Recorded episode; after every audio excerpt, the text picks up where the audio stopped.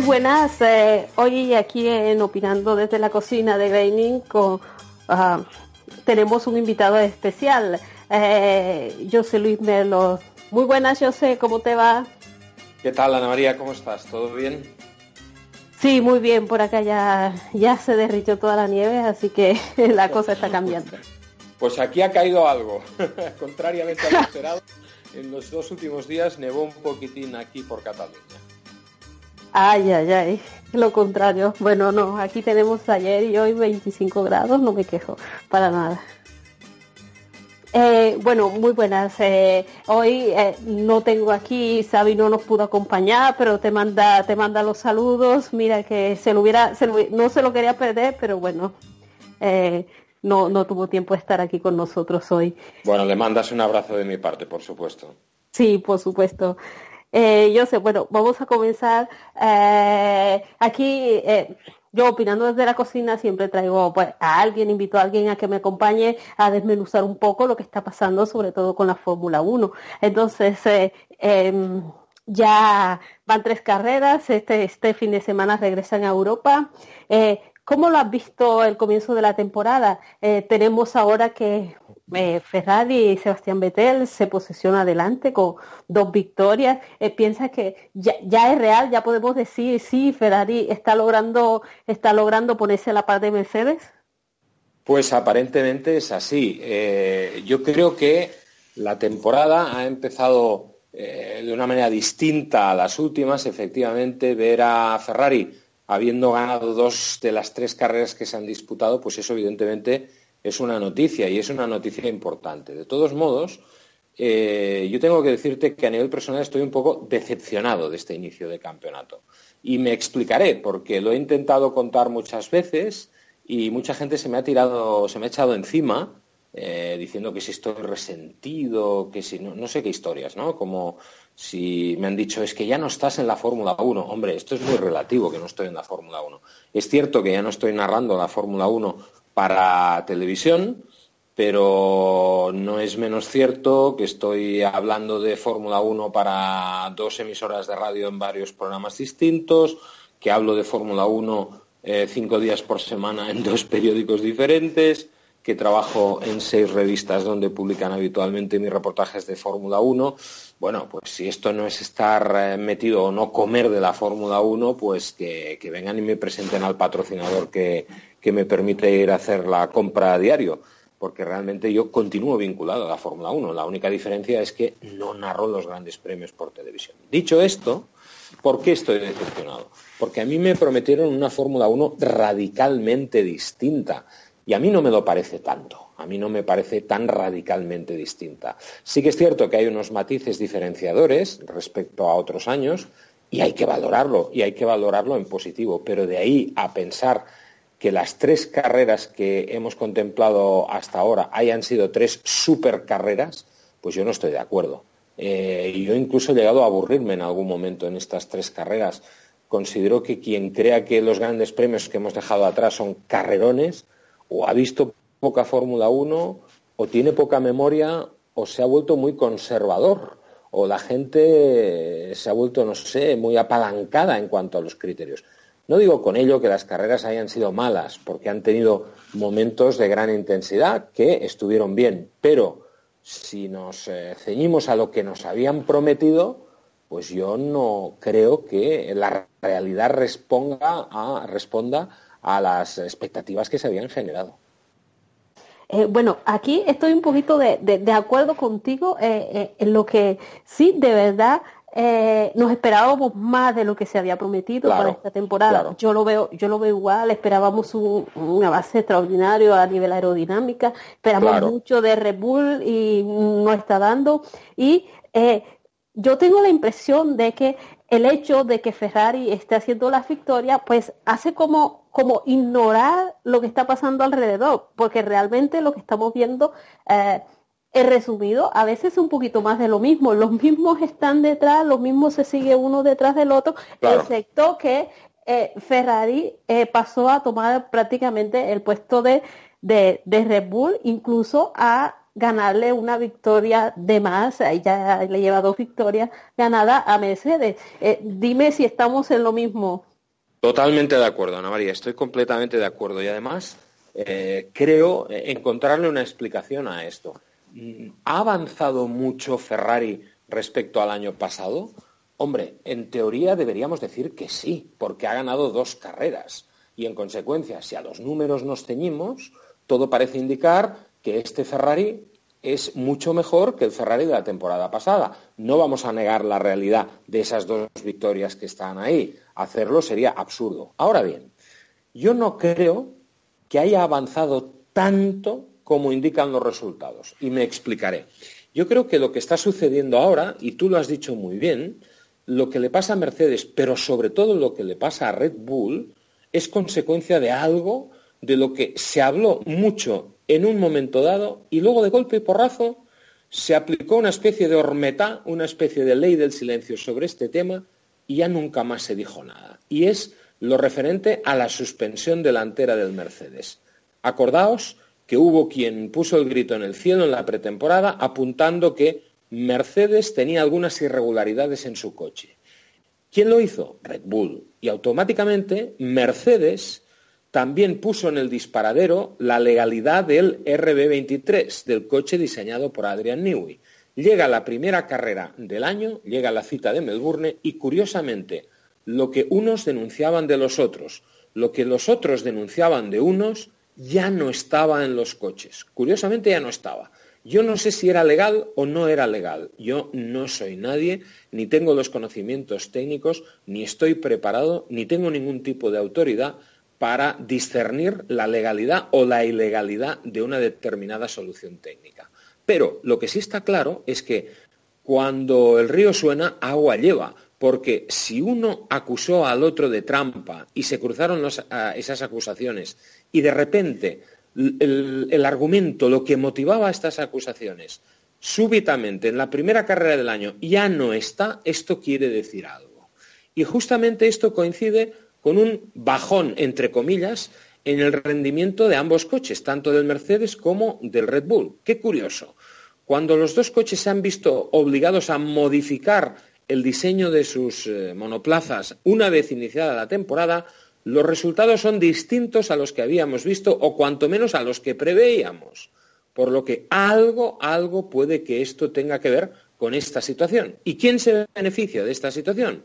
Pues el más legal de todos. Y en este caso, del mismo modo que muchas veces hemos puesto el dedo en la llaga en el momento de criticar a Ferrari, el más legal de todos parece ser Ferrari, porque no está teniendo este tipo de problemas que evidentemente han afectado a Mercedes y por supuesto a Red Bull. Sí, por supuesto, ahí eh, que tienes toda la razón. Este tema de las suspensiones yo lo estuve hablando mucho con, con Joan Villa del Prat, que desmenuzamos eh, las suspensiones eh, de todas las formas posibles y fíjate que eso, se pusieron las quejas, se encontraron, incluso Ferrari también fue uno de los que dijo, oiga, mira, quiero que revisen esto que me parece que no está correcto. Total, a la final ya, yo pienso que Ferrari esperó como al último momento y ya cuando se llega justo, justo comienza la pretemporada, se dice, eh, se revisarán en Barcelona, pienso que se revisaron bien en Barcelona, ya para Australia eh, no podían utilizar lo mismo que tenían antes y estamos viendo el resultado. Y yo no soy muy técnica, pero me parece que el impacto se está viendo mucho también en, las gomas. Son eh, Mercedes ahorita mismo y, y, Red Bull están sufriendo mucho con, con eh, el, manejo, el manejo de las gomas durante las carreras, lo que no está siendo el caso de, de, Ferrari, y no podemos decir en este caso que fueron equipos que no estuvieron haciendo los test Pirelli, porque estos equipos sí estuvieron haciendo los test, todos los test que se hicieron el año pasado con respecto a las gomas. Sí, pero ellos diseñaron el coche, un coche se diseña siempre a partir del neumático que va a tener, al menos en los últimos tiempos. Eh, Ferrari hizo su trabajo en base a que el neumático, el que estuvieron probando durante los test del invierno pasado, Mercedes también y McLaren, eh, perdón, y McLaren y Red Bull también hizo lo propio. Eh, eh, de hecho, este es el procedimiento habitual. ¿Qué sucede?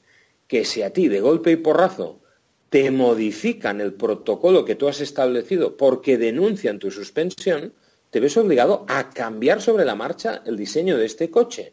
Con lo que las consecuencias de un cambio improvisado de diseño son imprevisibles. Y ahí las tenemos. Ahí las tenemos. Ahí estamos viendo un Red Bull que todos esperábamos que funcionara mejor, bastante mejor. Y esta vez eh, las carencias del Red Bull no parecen achacables únicamente al rendimiento del motor Renault, porque puntualmente hemos visto como este propulsor este año parece estar algo mejor de lo que estuvo al menos en las dos últimas temporadas. Lo hemos visto, por ejemplo, en el Toro Rosso en algunas carreras determinadas.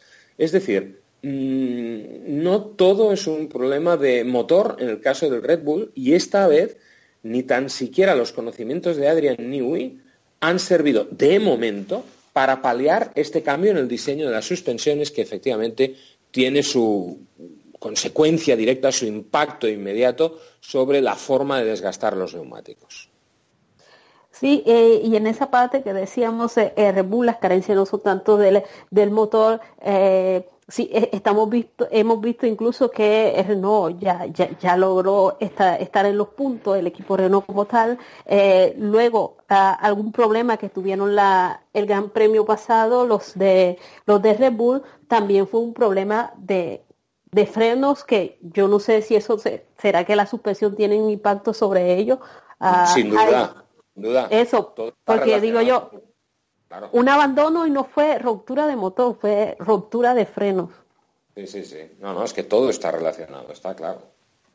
Y luego tenemos el equipo AS que tiene, eh, que lleva, lleva, lleva una, un, propulsor Ferrari, pero ah, también está teniendo problemas. Ah, yo no sé ellos en qué, en qué fallaron, pero están teniendo un problema con los frenos, ah, que yo en la poca experiencia que no es nuevo, acuérdate que el año pasado estuvieron sufriendo para mayor desespero de Román Grosjean, que se quejó desde el primer momento del rendimiento de los frenos.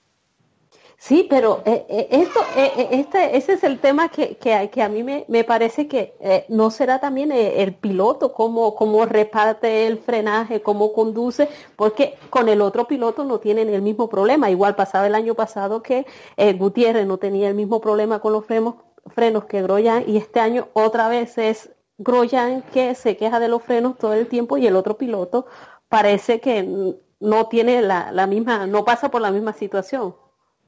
Ah, evidentemente que Román Grosjean tiene un estilo de conducción muy agresivo. A la historia me remito y lo voy a hacer con precaución porque eh, no hace mucho mm, recordé el incidente que protagonizó en la SURS en 2012, creo recordar, en, el Gran Premio de Bélgica cuando casi le arranca la cabeza a Fernando Alonso y bueno, me, masacraron por recordar algo que parecía que fuera culpa mía. Yo no estaba manejando ese coche. Es evidente que Román Grosjean es un piloto con una gran agresividad, lo cual no me parece malo, es lo que es y punto. Y me parece que contar las cosas no es calificarlas. Eh, Román Grosjean ya demostró esta agresividad como piloto de la GP2, la ha demostrado como piloto de Fórmula 1 y lo que, por ejemplo, estás comentando y denunciando en el caso de Román Grosjean, su estilo de conducción, cómo puede consumir o poner en un brete los frenos de su coche, es algo parecido, por ejemplo, con lo que le sucedía, acordaos, con Kimi Raikkonen, a Kimi Raikkonen con el eh, Lotus, con el tren delantero. Problemas que luego, al volver a Ferrari, volvía a arrastrar. Y es que es obvio que cada piloto tiene su estilo de conducción. Y esto es lo que les hace grandes también, en definitiva. Cada piloto tiene su forma de manejar y pienso que es bonito que sea así, que cada uno tenga su estilo, porque esto es lo que engrandece a la Fórmula 1. Y evidentemente el estilo de, de Román Grosjean puede que comprometa más los frenos que el estilo que pueda tener algún compañero con, un manejo diferente, ¿no? Eh, es lo mismo, mm, por ejemplo, lo que sucedía con los frenos con Mercedes, ¿te acuerdas? En Canadá, los problemas de frenos de hace tres años de Lewis Hamilton comparados con los de Nico Rosberg. Eh, era muy distinto el consumo de frenos de uno y otro en el mismo circuito y con el mismo coche. ¿Por qué? Por lo que tú dices, por el estilo de conducción. Sí, hay un piloto que es más agresivo y, y el comportamiento es diferente, como también teníamos a, a por ejemplo, que podía, podía hacer una carrera con, un juego de goma sin ningún problema, mientras otros pilotos tenían que hacer dos o tres eh, paradas, hacer los cambios de, de goma. Exacto. Eh, bueno, exacto. Es un, buen ejemplo y, la historia está llena de, ejemplos como estos que estamos comentando, sin duda. Bueno, este fin de semana eh, que tengo, tiene poquito tiempo, pero tengo dos puntos que no quiero que se me pase. Eh, eh, tenemos el fin de semana de Australia. tenemos Honda, McLaren Honda, que, bueno, prometía mucho, prometía mucho para, para ahora, para, bueno, como viene prometiendo desde hace mucho rato, que ya no me sorprende. Yo me dije, bueno, yo espero a ver qué pasa porque ya no, no me confío. Y finalmente, mira, estamos viendo las libres y yo otra vez otra vez el problema de motor, eh, ya el piloto mm, belga Bandone ya, ya va penalizado porque ya, es su cuarta, creo que su, su cuarta o cuarta, eso, su cuarta. Potencia, 15, 15 posiciones para la parrilla de, este fin de semana. Bueno, pues, pues es un auténtico desastre, evidentemente. Eh, yo creo poco en los milagros y en las carreras eh, menos en las carreras menos. Y entonces, cuando se nos vendió la moto que se nos vendió después de la anterior carrera, la de Bahrein, mm, a mí me sorprendió que de un día para otro, por el hecho de que Van Dorn pudiera encadenar, bueno, el primer día de test eh, falló el coche otra vez, era el mismo coche que había fallado en Fernando Alonso, volvió a fallar en manos de Stoffel Van Dorn, pero es que en la segunda jornada eh, parecía que hubieran dado con el botón mágico, con la piedra filosofal y que de repente hubieran descubierto el santo grial en las entrañas del, motor Honda. Y yo dije, no me creo absolutamente nada. Y ahí está. Eh, yo mm, empiezo a relativizar mucho lo que sucede en los entrenamientos, en los de pretemporada, por supuesto, pero en esos test de después de, un gran premio, cada vez me lo creo menos, porque me parecen unos test de cara al titular, de cara a buscar protagonismo, eh, de cara a tener repercusión mediática, pero realmente con muy, muy poca solidez. Parecía que de repente habían descubierto no sé qué que iba a transformar el McLaren Honda y a convertirlo en el coche fantástico. Y bueno, pues eh, apenas ha transcurrido la jornada de hoy viernes y ya habéis visto otra vez el desastre, el ridículo, absolutamente inadmisible con todas las letras por parte no solo de Honda, ¿eh? también de McLaren, porque cuidado, si analizamos los abandonos que llevan acumulados esta temporada, no todo es achacable a los japoneses. En McLaren también tienen su parte, su parte de culpa. Y a mí lo que me admira cada vez más es el temple de Fernando Alonso. Claro que hay unos contratos y claro que hay unos intereses económicos de por medio, y tampoco es plan renunciar a, determinados sueldos de la noche a la mañana, pero eh, yo en su lugar eh, sería incapaz de tener esta templanza y de, actuar con la corrección que con la corrección que lo está haciendo Fernando Alonso, porque realmente la situación es absolutamente desesperante. Sí, ahora, por ejemplo, en el tema de Fernando dijeron, bueno, lo vamos a tener contento mientras está, va, se, se, va a hacer eh, las 500 millas de Indianápolis, pero de todos modos, mientras tanto está haciendo, pues, onda, onda, McLaren onda, yo digo, todo el equipo está, está siendo desastroso, que yo, no sé, pero yo no veo, yo no veo para dónde, hacia dónde se dirigen, porque me pueden decir, llegaron de último a la F1, que hay que darles tiempo y todo esto, pero tres años son tres años y tampoco onda es cualquier cosa. O sea, no me vas a decir que de la noche y la mañana ah, se les olvidó cómo, cómo hacer eh, unidad de potencia. Y a McLaren, porque, vamos a ver, mm, mm, yo tengo un enorme respeto y una gran admiración por Fernando Alonso. Y el piloto asturiano jamás, jamás, jamás da puntada sin hilo, como se dice en España. Si él decide prescindir del Gran Premio de Mónaco donde el motor juega un papel relativo, tal vez sea porque él sabe que ese chasis tampoco está a la altura. En Mónaco se hubiera visto, por supuesto, la carencia del motor, que no nos hace falta esperar a Mónaco para saber que este motor no funciona, pero allí se hubiera puesto en evidencia, y lo vamos a ver evidentemente con su sustituto, con Jenson y con, Stoffel Van Dorn, en Mónaco vamos a ver cómo el chasis del McLaren tampoco funciona, tampoco funciona. Y como ha dicho alguien que seguramente tiene mucha más información que yo y, que todos nosotros, como es Flavio Briatore, Fernando Alonso ha decidido, y lo ha dicho Le Flamboyant, lo ha dicho Flavio Briatore, Fernando Alonso ha decidido que no se va a partir más las pelotas, lo ha dicho textualmente el italiano, con este coche, porque este coche no da para más, no da para más. Y Mónaco hubiera sido la prueba del algodón. Alonso se está portando como un caballero con el equipo McLaren y renunciar a correr eh, esta carrera así lo demuestra. Porque hasta ahora quien ha quedado en evidencia es Honda, pero si hubiera corrido la carrera monegasca y no hubiera conseguido un resultado, como probablemente hubiera sido así, porque el chasis tampoco está a la altura de las circunstancias, quien hubiera quedado al descubierto hubiera sido McLaren. Y Alonso, que está harto de la situación, tampoco quiere hacer más el canelo y no participa en Mónaco, primero porque le apetece correr las 500 millas de Indianápolis, claro que sí, pero en segundo lugar porque piensa que de esta forma él no tiene por qué cargar con el mochuelo de dejar en evidencia a McLaren y un chasis que cuanto menos parece tan defectuoso como el motor Honda. Pienso que es un problema del paquete conjunto. No me vale decir que toda la culpa es de los japoneses. No me vale, porque en ese equipo están sucediendo demasiadas cosas y no todas buenas. Ahora, cada día eh, nos llega una riada de comunicados que nos dicen que han fichado a fulanito, que han fichado a menganito, que han fichado... Solo están fichando a gente de comunicación, a gente de marketing, a gente de sponsoring. ¿Y quién va a hacer correr el coche? ¿Y quién va a hacerlo eh, más ah, eficiente aerodinámicamente? Solo estamos fichando gente de marketing. Claro que es importante, porque el origen de los problemas de McLaren no es otro que el económico. En McLaren no hay ni un duro actualmente, no tiene un gran patrocinador. Y no lo tienen por culpa de quien engrandeció este equipo, el señor Ron Dennis. Ron Dennis hizo grande a McLaren y Ron Dennis lo hizo pequeño con su soberbia, al no admitir eh, algunas exigencias de determinados patrocinadores. Se perdieron patrocinadores muy importantes en McLaren por culpa de la soberbia de Ron Dennis. No hay grandes sponsors porque se hartaron de la prepotencia de Ron Dennis. Se fueron. Y por eso la carrocería de este coche está prácticamente impoluta. Hay cuatro adhesivos prácticamente y no muy representativos, la verdad. ¿Y qué consecuencia tiene ello? Pues la falta de dinero, de dinero te lleva a una falta de I más D, a una falta de desarrollo del coche.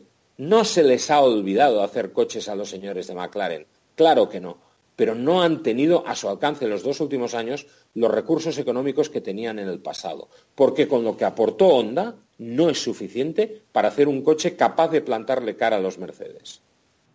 Sí, por supuesto, y, sumándole que a, la primera temporada con 2015, la primera temporada con, con Honda, lo que decían era eh, eh, como que nos da igual si se van los sponsors, estamos bien, eh, no necesitamos de nadie, entonces, bueno, eh, la verdad es que sí, está bien, por ejemplo, un Ferrari, un, Mercedes que está ganando, está bien, no hay problema porque está ganando, está adelante, pero un, auto que está eh, de último en la parrilla, yo creo que tampoco es la manera porque luego si quedas, quedas atrás, tampoco vas a traer los sponsors. ¿Con qué? ¿Acaso alguien quiere fichar en un auto que siempre esté abandonando? Claro, es que es la pescadilla que se muerde la cola. Es un círculo vicioso. Han entrado en bucle. Y salir de esta situación va a ser muy difícil. Muy, muy, muy difícil. Bueno, ahora para terminar, que ya, ya, ya estoy abusando, eh, que me dices, vamos, vamos a tener, vamos a tener eh, guerra entre los dos pilotos de, de, Mercedes que vota, bueno, a mí me parece muy tranquilito y todo, eh, dice que obedecería órdenes en, en, el Gran Premio pasado y se dieron algunas órdenes, aunque no a tiempo como algunos esperaban, pero le pregunta en la rueda de prensa que si piensa que en situación contraria a Hamilton escucharía las órdenes. Bueno, yo la verdad es que Valtteri Bottas es un piloto que me ha decepcionado mucho. Yo seguí la trayectoria de Valtteri Bottas en las categorías inferiores. Me encantó aquel Valtteri Bottas que luchaba a brazo partido con Roberto Meri en la Fórmula 3. Me pareció un piloto extraordinario. Recuerdo grandes actuaciones de botas en el Gran Premio de Macao, por ejemplo, que es una carrera que sirve para marcar la barrera entre los niños y los hombres. Y luego, eh, a medida que ha ido progresando en el tiempo dentro de la Fórmula 1, ese punch, esa, agresividad que le caracterizaba, yo creo que se ha ido diluyendo con el paso del tiempo. Y ahora eh, lo está demostrando en Mercedes. Eh, Valtteri Bottas es el tío Tom de la Fórmula 1, el lacayo de Lewis Hamilton, el mayordomo del piloto número uno del equipo, el piloto que jamás va a levantar la voz eh, a, su, a su amo y señor. Por eso le ficharon y por eso Lewis Hamilton bendijo la contratación de Valtteri Bottas. Fernando Alonso le hubiera puesto las cosas mucho más difíciles de lo que se lo está poniendo Valtteri Bottas. A mí me parece un piloto absolutamente conformista. Me parece el Rubens Barrichello del siglo XXI, el o si me apuras el Felipe Massa, pilotos absolutamente conformistas, secundones, eh, gregarios, de lujo, eso sí, pero gregarios. Eh, no creo que Valtteri Bottas sea ningún tipo de escollo para un Lewis Hamilton que para mí continúa siendo el gran favorito al título, pese a que de momento los números eh, sitúan a Sebastián Vettel por delante en la clasificación, pero no olvidemos que la temporada es larga y las cosas no son como empiezan, sino como terminan. Exactamente, es lo que pienso yo, el rival actual de Hamilton, lo divertido es que el rival actual no va a ser su compañero de equipo, yo pienso que para nada va a ser precisamente Vettel, eh, eh, eh, va a ser el rival de esta temporada y sigue siendo... Sí, eh, sigue siendo favorito porque obviamente sabemos que eh, Mercedes está bien, tiene su unidad de potencia, las cosas no van a ir para atrás. Vamos a ver Ferrari que, que, le depara el destino, porque ya tienen la, costumbre de a mitad de temporada abandonar tipo las evoluciones y ya dedicarse al, año próximo. Pero sí, pero, pero el éxito de Ferrari no dependerá tanto de, de ella misma como de la capacidad de reacción que tengan en Mercedes y en Red Bull al problema del cambio obligado de las suspensiones al inicio de la campaña. Yo estoy seguro que van a reaccionar, tanto Mercedes como Red Bull, convencidísimo, y creo que en la carrera de Barcelona será donde realmente veremos cómo están los coches de verdad, porque ya habrán tenido un tiempo para, efectuar las correcciones oportunas, si es que no lo vemos este fin de semana ya en Sochi, eh, cuidado que puede que ya hayan dado con, la clave para, para, cambiar y desandar lo andado ¿no? en cuanto a suspensiones. Pero yo creo que esto va a ser lo que va a marcar un poco el futuro de Ferrari. Estoy de acuerdo en lo que dices. A Ferrari le cuesta evolucionar el coche una vez comenzada la temporada, a la historia me remito, pero esta vez están haciendo bien las cosas. Y es justo decirlo, lo están haciendo bien, están acertando en la estrategia, una estrategia que había sido errática y no hace tanto. El año pasado vimos algunos errores imperdonables en un equipo del pedigrí de Ferrari. Y si te digo la verdad, yo me alegro muchísimo de que Ferrari esté delante, mucho. Hay gente que me cataloga de antiferrarista.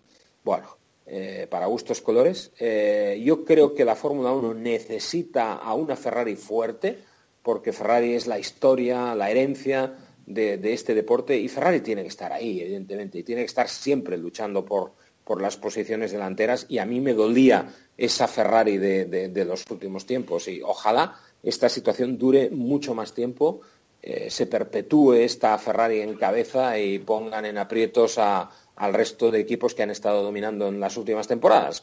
y estoy hablando evidentemente de Mercedes y de Red Bull. Ojalá que sí, pero pienso que no van a depender tanto de ellos mismos como de la capacidad de reacción de Mercedes y Red Bull, que por supuesto va a llegar más pronto que tarde.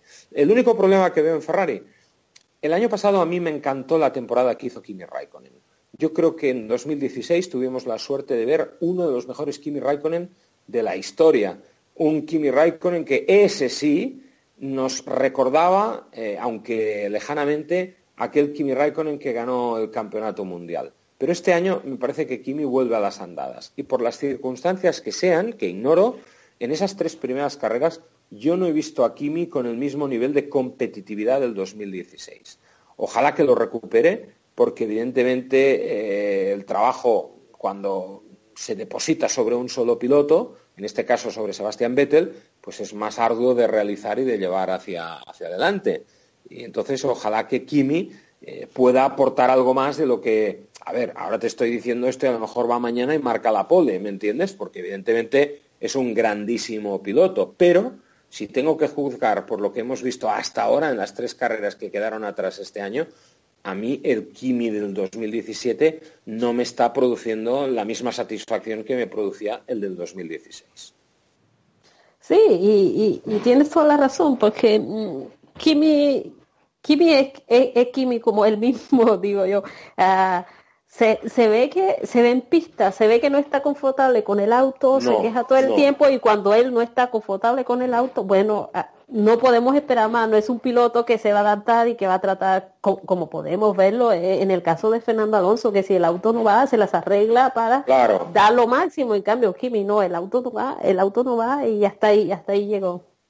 Kimi es eh, un piloto que necesita que, que todas las estrellas estén eh, perfectamente alineadas y en conjunción, y a la que se cruza una nube delante de una de esas estrellas, pues eh, él eh, o tira la toalla o no es capaz de rendir al mismo nivel. Y es lo que tú dices, un gran piloto es aquel que es capaz de, dar lo mejor de sí mismo con, el coche esté como esté. Y esto es lo que efectivamente engrandece a Alonso y hace todavía más meritorias las actuaciones que, está teniendo con el coche que maneja. ¿no? Eh, tiene mucho mérito ver a Alonso aguantando a un Valtteri Bottas que iba con un Mercedes eh, la cantidad de vueltas que lo aguantó. Él, habló de situación surrealista, creo recordar, ahora no me acuerdo si fue en, en Bahrein o en, la segunda carrera de la temporada, que mantuvo durante algunos kilómetros a todo un Walter y Botas que venía con ruedas frescas e insistimos con un Mercedes. Bueno, eh, esto solo es posible cuando estamos hablando de uno de los mejores pilotos de la historia, como es el caso de Fernando Alonso. Sí, es, e, e, es, así. Esto también creo que sucedió en 2015 aquí en Canadá, que también le pasó con Betel. Eh, Fernando Alonso estaba como bloqueando a Betel y se quejaba, hombre, que lo deje pasar. Y digo, bueno, si, si está en su legítima posición, eh, tiene todo su derecho de aguantar todo lo que pueda. Claro, claro. Eh, son carreras, amiga. O sea, esto no es la corte de Versalles. Esto son carreras no, eso. Bueno, eh, Joseph, para terminar, eh, ¿cómo, ves eh, el podium de, de, Rusia? ¿Cómo te, atreves a mojarte? Mañana, me espero mañana. Eh, Sochi es para mí un circuito aborrecible, eh, no me gusta nada. Yo tengo, a mí me gustan casi todos los circuitos, pero yo hay en el, en el mundo hay dos grandes premios que no soporto. Eh, pero así tal cual. El primero de ellos era Corea, que es un lugar eh, oh, absolutamente indigno, un, circuito horrible, espantoso, es el peor sitio en el que estuve en mi vida. Y, otro es este. Es otro circuito que no, que no me gusta absolutamente nada. No me gusta nada, nada, nada. Van a decir que a propósito, ¿ah? porque yo soy una de las que odio a, a Sochi. Sí, bueno, y luego además el trato que te dispensan cuando vas allí, es, eh, es una mierda, hablando, hablando en plata. Son, son un atajo de maleducados en ese, en ese lugar. Eh, a mí me gusta nada este circuito. Es un circuito rarísimo. Es cierto que el año pasado la carrera no estuvo mal, no estuvo mal. Sin embargo, las anteriores fueron un auténtico peñazo. La carrera del año pasado estuvo francamente bien, eh, teniendo en cuenta los precedentes. Dicho esto, no me atrevo a dar un pronóstico hasta que no vea la jornada de mañana, porque la del viernes sirve para sacar pocas conclusiones. Hoy ha sido también un viernes extraño, pero si los viernes ya son habitualmente raros en la Fórmula 1, en este circuito lo son todavía más, porque es un circuito eh, no permanente, eh, en consecuencia, la pista evoluciona mucho o, debería evolucionar a lo largo del fin de semana. Ya sabéis que tiene un asfalto rarísimo, eh, con lo cual no, me voy a pronunciar, pero entiendo que no habrá grandes sorpresas al statu quo que todos conocemos. Entiendo que, no, que será una historia, evidentemente, entre Vettel y, entre Vettel y, Hamilton, y ojalá, ojalá, ojalá, ojalá que Red Bull esté ahí eh, dando la cara, evidentemente. porque esto pues, pues bueno, nos va a ayudar a hacer la carrera algo más entretenida. No espero gran cosa de esta carrera porque es un circuito donde adelantar es complicadísimo. Y con los Fórmula 1 del 2017, con la milonga que nos han vendido del cambio, pues, pues, vaya, no, no, tengo ninguna confianza. El miércoles tengo un encuentro con Chase Carey, el próximo miércoles. Y tengo muchas ganas de, que me cuente eh, así cara a cara el señor Chase Carey, que me cuente cómo, en qué se basan todos esos cambios que nos habían prometido, porque yo de momento, oiga, mm, había un eslogan en el corte inglés, ¿sabes? En esos grandes almacenes que hay en España, que decía, eh, cuando yo era pequeño, el eslogan decía, satisfacción garantizada o devolvemos su dinero. bueno, pues le voy a pedir al señor Kerry que de momento me devuelva mi dinero de las tres primeras carreras, porque tenía mucha ilusión por esta temporada esperaba mucho de esta temporada. Y no es que esté resentido, como ha dicho algún personaje por ahí, porque ya no estoy haciendo Fórmula 1.